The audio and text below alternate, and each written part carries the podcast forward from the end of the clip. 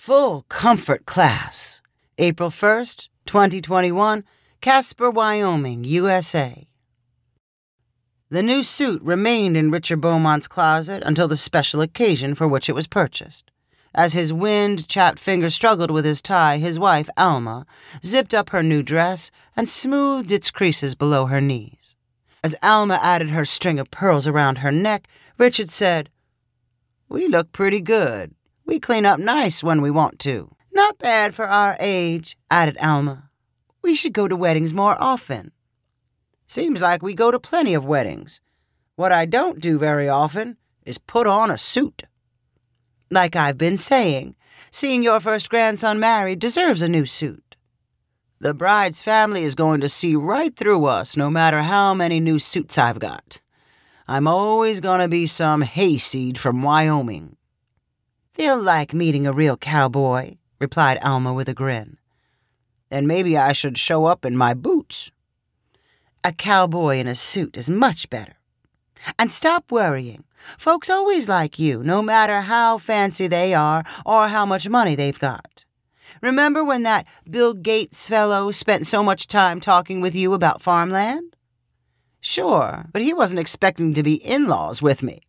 Alma took a last look at her hair and then walked through the ranch house, turning off lights. After leaving the bathroom, she returned to check that the blow dryer was unplugged. She did the same thing with the iron in the washing room. Alma said to herself, I'm sure I'm forgetting something. No, you're not, called Richard from the doorway. We go through this every time you leave the house. If we don't get going, they'll start the whole operation without us. Alma grabbed her purse and took one last look at the dishes drying on the counter. With a nod, she and Richard stepped out into the dark, chilly morning. Richard's most reliable vehicle, his work truck, was parked on the gravel near the porch. Its windows were clean, and the larger clumps of spring mud had been knocked off the wheel wells. Up you go, said Richard, opening the passenger side door for his wife. He hurried to the driver's seat and cranked the diesel engine to a rumble. I hope it doesn't snow, said Alma. She kept her eyes on the wire fence running parallel to the dirt road and illuminated by the truck's headlights. After a mile, the truck's tires met pavement, and the ride changed from a pounding hammer to a rolling drum. Sisters Clarice and Debbie found each other outside the security checkpoints in the Denver International Airport. They had a total of three kids and one husband in tow as they pulled out boarding passes and identification cards. The only way I can survive airplanes is dressing like I'm going to the gym, Clarice told her sister. Look, I've got my stretchy shorts and top below and lots of layers on top. That way I can adjust if I'm too hot or too cold. This is the same way I dress for bed, said Debbie, pointing out her own outfit. I know I'm going to fall asleep, so I've got nothing but sweatpants and sweatshirts and flip flops to speed up the security check. Debbie turned to one of her daughters and said, Show your Aunt Clarice your shoes. The little girl held up a foot covered by a plastic slipper. She's always losing her shoes on trips, continued Debbie. The ones she's wearing only cost a couple of dollars. If she leaves them on the plane, no big deal. Smart, replied Clarice. How long is this flight supposed to be? Almost four hours. I've never been to Newark before. I hope it's nice. After all I've heard about the bride's family being so rich, it better be like walking through Disney World. I'm picturing their house like Sleeping Beauty's castle or something. I hope you packed more than your gym clothes, said Debbie with a laugh. Why did she have to choose green for a wedding color? I returned three different dresses before I got one I liked. Same here. You saw a picture of the one I kept. As long as we match each other, we'll be fine. The sisters and their entourage spilled past the security check with maximum complaining. One of the cheap plastic shoes was lost, and Debbie's daughter walked through the rest of the airport on one bare foot. Shane, the sister's older brother, was waiting at the departure gate. His son, Jacob, was marrying the girl from New Jersey. Thanks for coming, you guys, Shane said to his sisters. I know it's a long way.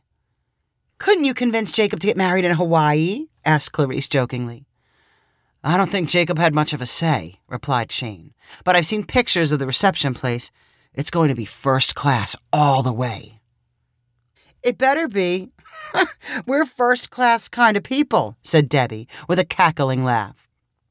She'll have all her friends and family there, continued Shane. It's nice Jacob can have some family, too. I can't believe you convinced Mom and Dad to come, said Debbie. At first, Dad wanted to drive. You know how he is. But I told him we would all be on the plane together and it would be fun and so much shorter. I don't think they've flown anywhere for 50 years. That's so crazy, said Clarice. Are they going to make it through security and everything? asked Debbie. I told them I wanted to help, but you know how stubborn Dad is. He said they could do it all themselves. I'm not worried. They'll figure things out. They always do, concluded Clarice. When Richard and Alma arrived at the Denver airport, they drove slowly and watched carefully for the signs directing them to long term parking. They boarded a bus and were not afraid to ask the driver if they were doing the right thing. They repeated their questions when they reached the airline's check in counter. Rather than bother with the automated kiosks, Richard and Alma were content to wait in line to talk with a human. We haven't been in an airport for 50 years. What do we do next? Richard asked the woman at the counter. The woman patiently explained, showing boarding passes and ID at security. Richard and Alma nodded and then had the same conversation with a TSA agent standing at the front of the security line.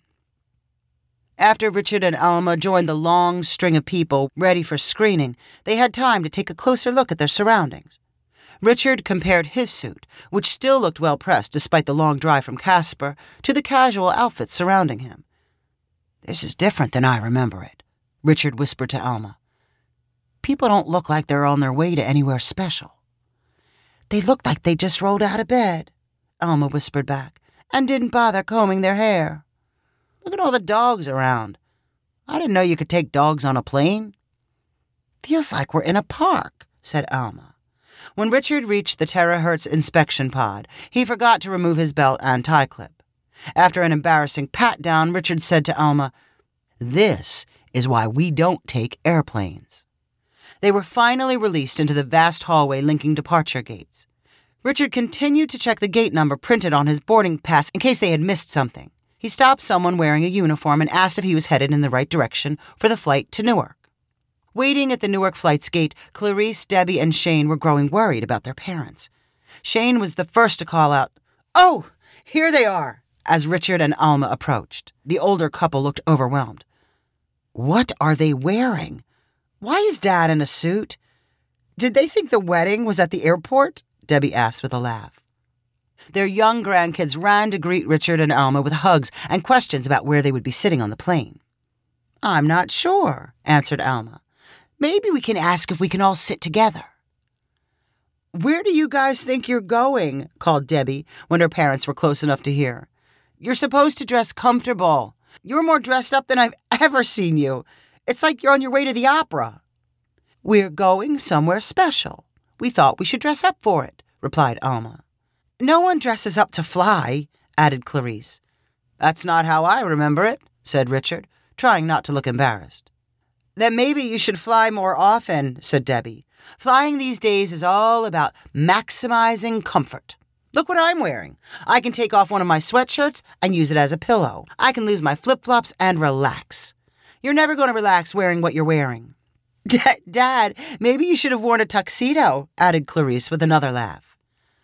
Don't tease your father, replied Alma in a loving but defensive voice.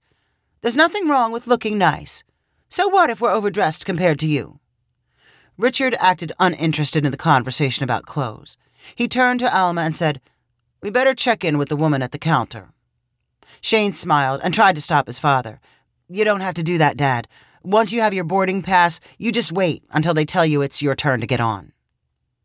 I'd still like to talk to her, just to be sure, said Richard. Shane chuckled. Then go ahead. You can waste your time if you want. We'll be right back, said Alma. Be patient with us and let us do our thing. Richard and Alma walked to the counter positioned next to the jetway.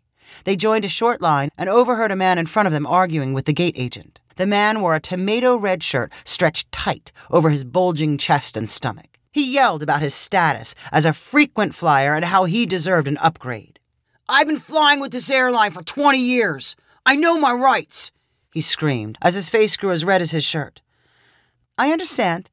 I've been working for this airline for 25 years, the woman behind the counter answered. I'll do everything I can. I want to talk with someone competent. I'm the supervisor on shift, but if you take a seat, I can have someone from our corporate office call you. The frequent flyer swore and threatened and eventually slunk away from the counter. Richard and Alma timidly stepped forward. I think you were very understanding with that man. No one would blame you for losing your temper, Alma whispered to the gate agent. Thank you, the gate agent replied with a tired smile. We don't mean to be a nuisance, but we haven't been on an airplane in 50 years and want to make sure we're doing things right, said Richard. He showed the agent his boarding pass and asked, Do you need to see this? You're fine. You've got all you need, said the agent. You're flying for a special occasion? Our grandson's wedding, said Alma. We drove down from Casper this morning. Our kids are laughing at us for being so dressed up, but we thought this was how we were supposed to dress when you fly, like it was something special. Sorry that we look so formal. Don't be sorry. I wish more people thought it was special. You came all the way from Casper, huh? You know, that's where my husband grew up. Tell you what, let me see if I can make this flight extra special for you. Let me see those boarding passes. I'll see if I can get you better seats. Richard and Alma returned to their kids holding a new pair of boarding passes. Did the gate agent tell you to sit down and shut up? Shane asked his father. No, she was real nice. She swapped our seats, said Richard, holding out the new passes.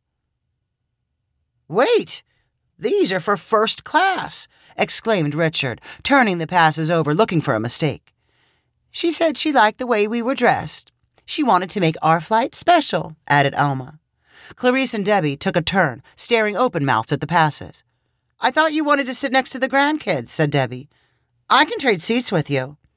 Don't listen to her, Mom, warned Shane. When the boarding doors opened and the call came for first class passengers, Shane urged his parents to get on the plane and not to worry about the rest of the family. Richard and Alma were taken to their seats by a flight attendant who asked them about a drink order. The same attendant blocked their view of the aisle as they studied the lunch menu. Kids and grandkids walked past without Richard and Alma noticing. Richard found his seat more comfortable than the recliner in his living room. He and Alma stretched out and enjoyed a movie of their choice. They both complimented the flight attendant on the taste of the roast beef served with roasted potatoes. I keep hearing people complain about airplane food, but it tasted pretty great to me, said Richard. He and Alma were the first people off the plane when it landed in New Jersey. They brushed the wrinkles from their suit and dress as they waited for the rest of the family.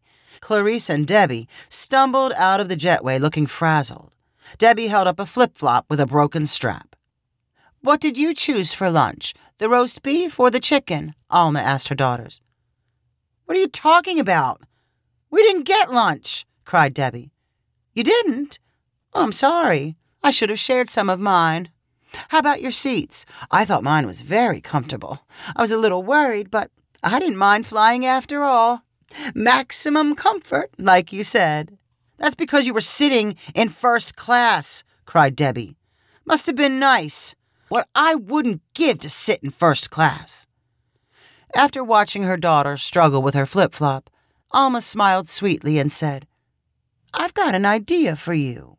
Next time, you should try dressing up and wearing shoes. They might pick you for first class, too.